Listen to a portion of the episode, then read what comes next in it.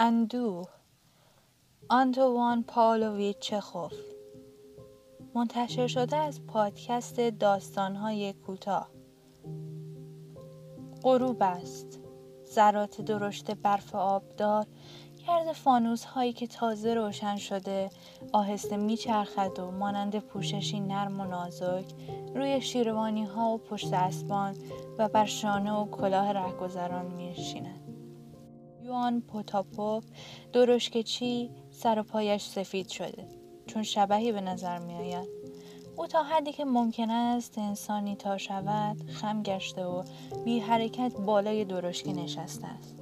شاید اگر تل برفی هم رویش بریزد باز هم واجب نداند برای ریختن برف خود را تکان دهد. اسب لاغرش هم سفید شده و بی حرکت ایستاده آرامش استخوانهای درآمده و پاهای کشیده و نیمانندش به مادیانهای مردنی خاکش شبیه ساخته است. ظاهرا او هم مانند صاحبش به فکر فرو رفته. اصلا چطور ممکن است اسبی را از پشت گاواهن بردارند از مزرعه و آن مناظر تیره‌ای که به آن عادت کرده است دور کنند؟ و اینجا در این ازدهام و گردابی که پر از آتش های سهرنگیز و هیاهوی خاموش ناشدنی است.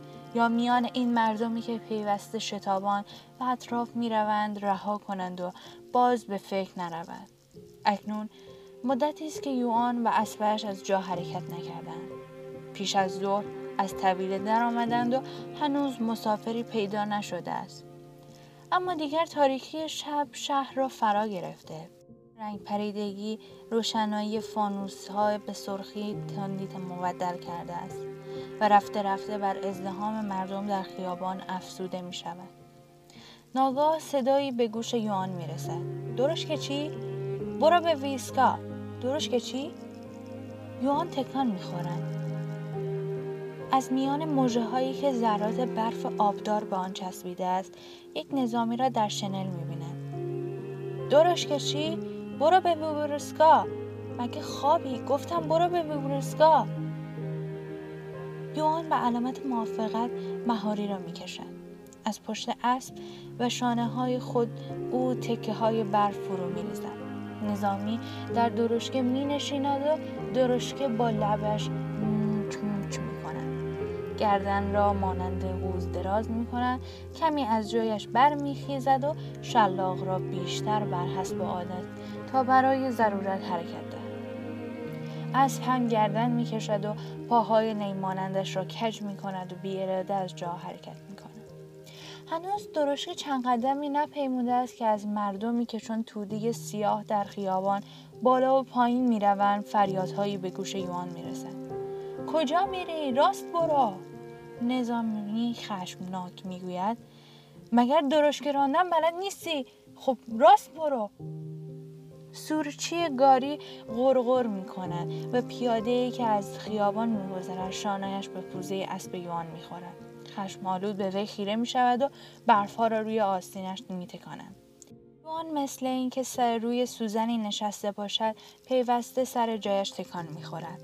آرنج ها را به پهلو می زند و مانند محتظری چشم ها را به اطراف می چرخاند. انگار که نمی‌داند و کجاست برای چه اینجاست. نظامی شوخی می‌کنند عجب بنجس هایی مثل اینکه قرار گذاشتن با تو دعوا کنند و زیر اسبت بروند.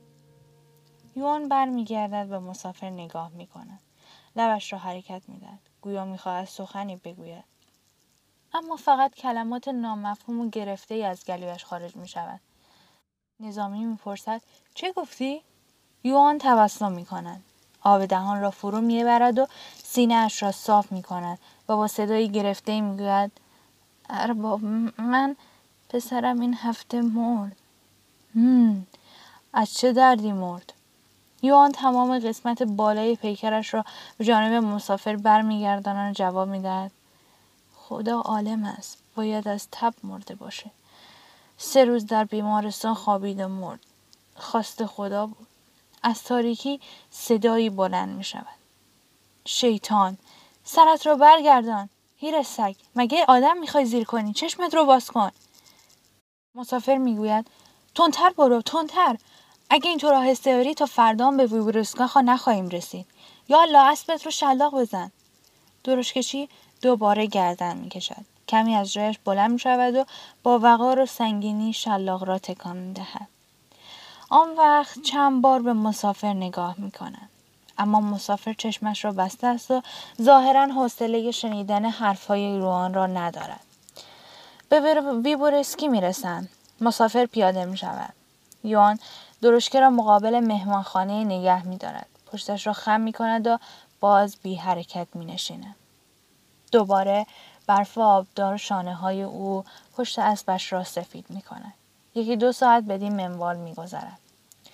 سه نفر جوان در حالی که گالش های خود را بر سعیم فرش می کوبند و به هم دشنام می دهند به درشکه نزدیک می شوند. دو نفر آنها قد بلند و لاغرندامند و اما سومی کوتاه و گوشت پشت است. پشت با صدای شبیه به صدای شکستن فریاد می‌زنند درشکه چی برو به پل شهبانی سه نفری نیم رو یوان مهاری را می‌کشد و مچ مچ می‌کند نیم روب خیلی کمتر از کرایه عادی است. اما امروز حال چانه زدن را ندارد اصلا دیگر یک روبل و پنج روبل برای او فرقی ندارد. همینقدر کافی است مسافری را بیابد. جوانها صحبت کنان و دشنامگویان به طرف درشکه میآیند و هر سه با هم سوار می‌شوند. بر سر اینکه دو نفری که باید بنشینند کدامند به نفر سومی که باید بایستد کدام مشاجره در بر می‌گیرند پس از مدتی اوقات تلخی دشنام و توهین و ملامت کردن به یکدیگر بالاخره چنین تصمیم می‌گیرند که چون گوش پشت از همه کوچکتر است باید بایستد گوش پشت میایستد. پس گردن درشکچی میدمد و با صدای مخصوصی یاد می‌کشد. خب هی کن داداش عجب کلاهی داری. همه پترزبورگ رو بگردی نظیرش پیدا نمیشه. یان میخنده و می‌گوید چطور است؟ چطوره؟ چطور هستی؟ هی کن می‌خوای تموم رو اینطور آهسته درشکه ببری ها؟ مگه پس گردنی می‌خوای؟ یکی از درازها می‌گوید سرم داره میترکه. دیشب من و باسکا در خونه دماسکوف چهار بطری کنیک خوردیم. دراز دیگر عصبانی می شود نمی‌فهمم چرا دروغ میگی؟ مثل سگ دروغ میگی. اگه دروغ بگم خدا مرگم بده. راست گفتن تو هم مثل راست گفتن اونایی که میگن موشا صرفه می‌کنن. یوان میخدن و می‌گوید هی هی عجب ارباب های خوشحالی. گوش پشت خشمگین می‌شود توف. شیطان جهنمی تاون کهنه. تندتر میری یا نه؟ مگه اینطور درشکم می‌برن؟ شلاق رو تکون بده. خب. یالا تندتر. یوان پشت سر خود حرکت گوش پشت و دشنام هایی که به او می‌دهند میشنود. به مردم نگاه می‌کند و کم کم حس تنهایی قلب او را ترک می‌گوید. گوشت پشت تا موقعی که نفس دارد و صرف امانش می‌دهد ناسزا می‌گوید و غرغر می‌کند. درازها راجع به دختر به نام ناجدانا پترونا صحبت می‌کنند. یوان به آنها نگاه می‌کند و همین که سکوت کوتاهی پیش میآید زیر لب می‌گوید این هفته پسر جوانم مرد. گوشت پشت آهی می‌کشد و پس از صرفه لبش را پاک می‌کند و جواب می‌دهد همه ما میمیریم. خب هی کن آقایان راستین درشکچی حوصله منو سر برد؟ کی می‌خوایم برسیم؟ خب سر حالش بیار یه پس گردنی بلای ناگهانی. شنیدی؟ مگه پس گردنی می‌خوای؟ اگه با امثال تو تعارف کنه اینقدر آسته میرید اینگار آدم پیاده میره. شنیدی؟ تا اون کهنه یا اینکه حرفای ما رو باد هوا حساب می‌کنی. از آن پس دیگر یوان صدایی که پس گردنش میآید فقط حس می‌کند و درست نمیشنود. ناگاه به خنده میافتد. ارباب های خوشحال خدا شما را سلامت بداره. یکی از درازها می‌پرسد درش که چی زن داری؟ مرا می‌گویید. ارباب های خوشحال حالا دیگر یک زن دارم و آن هم خاک سیاست. یعنی قبر پسر جوانم مرد و من هنوز زنده هستم. خیلی عجیب است. به جای اینکه ازرائیل به سراغ من بیاید پیش پسرم رفت. آن وقت یوان سر برمیگرداند تا حکایت کند که چطور پسرش مرده اما گوش پشت نفس راحتی می‌کشد و خبر می‌دهد که خدا را شکر خدا بالاخره به منزل رسیدیم یوان نیم روبل به آنها می‌گیرد مدتی در پی این ورگردان که در دهلیز خانه ناپدید می شود نگاه می کند. دوباره آن سکوت و خاموشی وحشتبار فرا می رسد.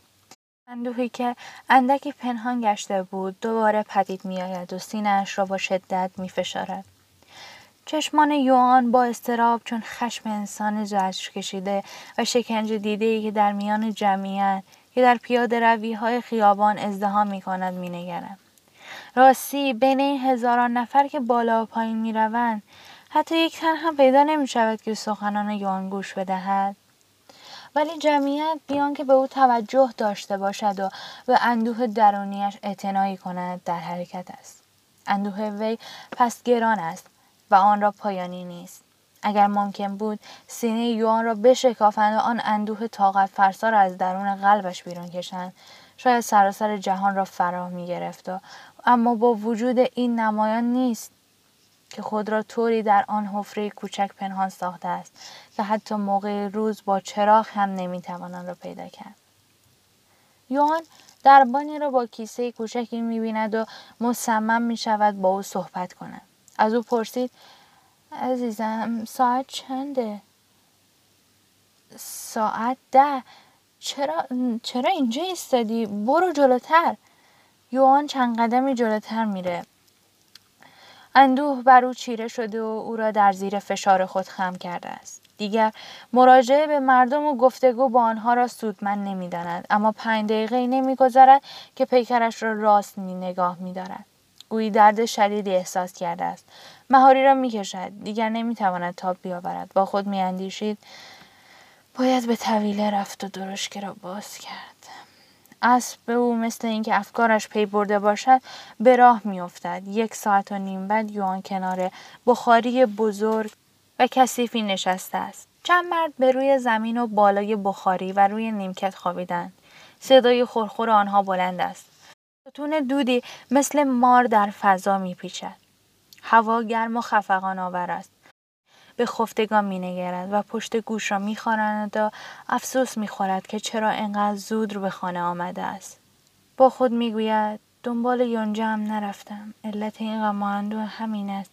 کسی که تکلیف خود را بداند خودش سیر و اسبش هم سیر است. به علاوه همیشه راحت و آسوده است. در گوشه درشکچی جوانی برمیخیزد. خوابالود و نفس زنان دستش را به طرف سطل آب دراز می کند. یوان می‌پرسد می‌خوای آب بخوری؟ آری خب به سلامتی بنوش داداش. پسر من مرد. شنیدی؟ این هفته در بیمارستان. یوان به جوانک نگاه می کند تا ببیند سخنش در وی چه تأثیری دارد اما در قیافه او هیچ تغییری مشاهده نمی کند جوانک پتو را روی سر می کشد و دوباره می خوابد پیرمرد آهی می‌کشد و پشت گوش را میخارانند. همانطوری که جوانک می به نوشیدن آب داشت اون هم مایل از حرف بزند. اکنون درست یک هفته از مرگ پسرش میگذرد و هنوز راجع به آن با کسی سخن نگفته است. باید از روی فکر و با نظم و ترتیب صحبت کرد. بایستی حکایت کرد که چطور پسرش ناخوش شد. گونه از درد شکنجه می‌کشید. پیش از مردن چه گفت؟ بایستی مراسم تدفین رفتن به بیمارستان در پی لباس پسر درگذشتهاش را توصیف کرد. در ده آنیا نامزد پسرش تنها مانده است. بایستی درباره او هم صحبت کرد. مگر آنچه باید بگوید کم است؟ شنونده باید آه بکشد. تأسف بخورد. زاری و شیون کند. اما گفتگو با زنها بهتر است. گرچه آنها ابله و نادانند ولی با دو کلمه زوزه می‌کشند. یوان با خود می‌گوید بروم به اسبم سر بزنم همیشه برای خواب وقت دارم لباسش را می پوشد و به طویله ای که اسبش آنجاست می رود. در راجع به خرید یونجو کاه و از و هوا فکر می کند. وقتی تنهاست نمی تواند درباره پسرش بیاندیشد. صحبت کردن درباره او با کسی ممکن است اما در تنهایی فکر کردن و قیافه او را به خاطر آوردن تحمل ناپذیر و فقط فرساست یا آن وقتی چشمان درخشان اسبش را می‌بیند از او می‌پرسد نشخار می‌کنی؟ خوب نشخار کن. حالا که یونجه نداری کاه بخور. آره من دیگه پیر و ناتوان شدم. نمی‌تونم دنبال یونجه تو برم. افسوس این کار پسرم بود. اگه زنده میموند یک که چی می‌شد؟ که آن اندک خاموش می‌شود و سپس به سخنش ادامه می‌دهد. مادیان عزیزم اینطور است. پسرم مایونیش دیگر در این دنیا نیست. نخواستی یاد عمر کنه. ناکام از دنیا رفت. فرض کنیم که کره داشته باشیم و تو مادر این کره باشی. ناگهان کره بمیرد. راستی دلت نمیسوزد. اسب نشخار می کند گوش می دهد نفس به دستهای صاحبش می خورد یوان بیتاقت می شود خود را فراموش می کند و همه چیز را برای اسبش حکایت می کند و عقده دل را می گشاید. ترجمه کازم انصاری پایان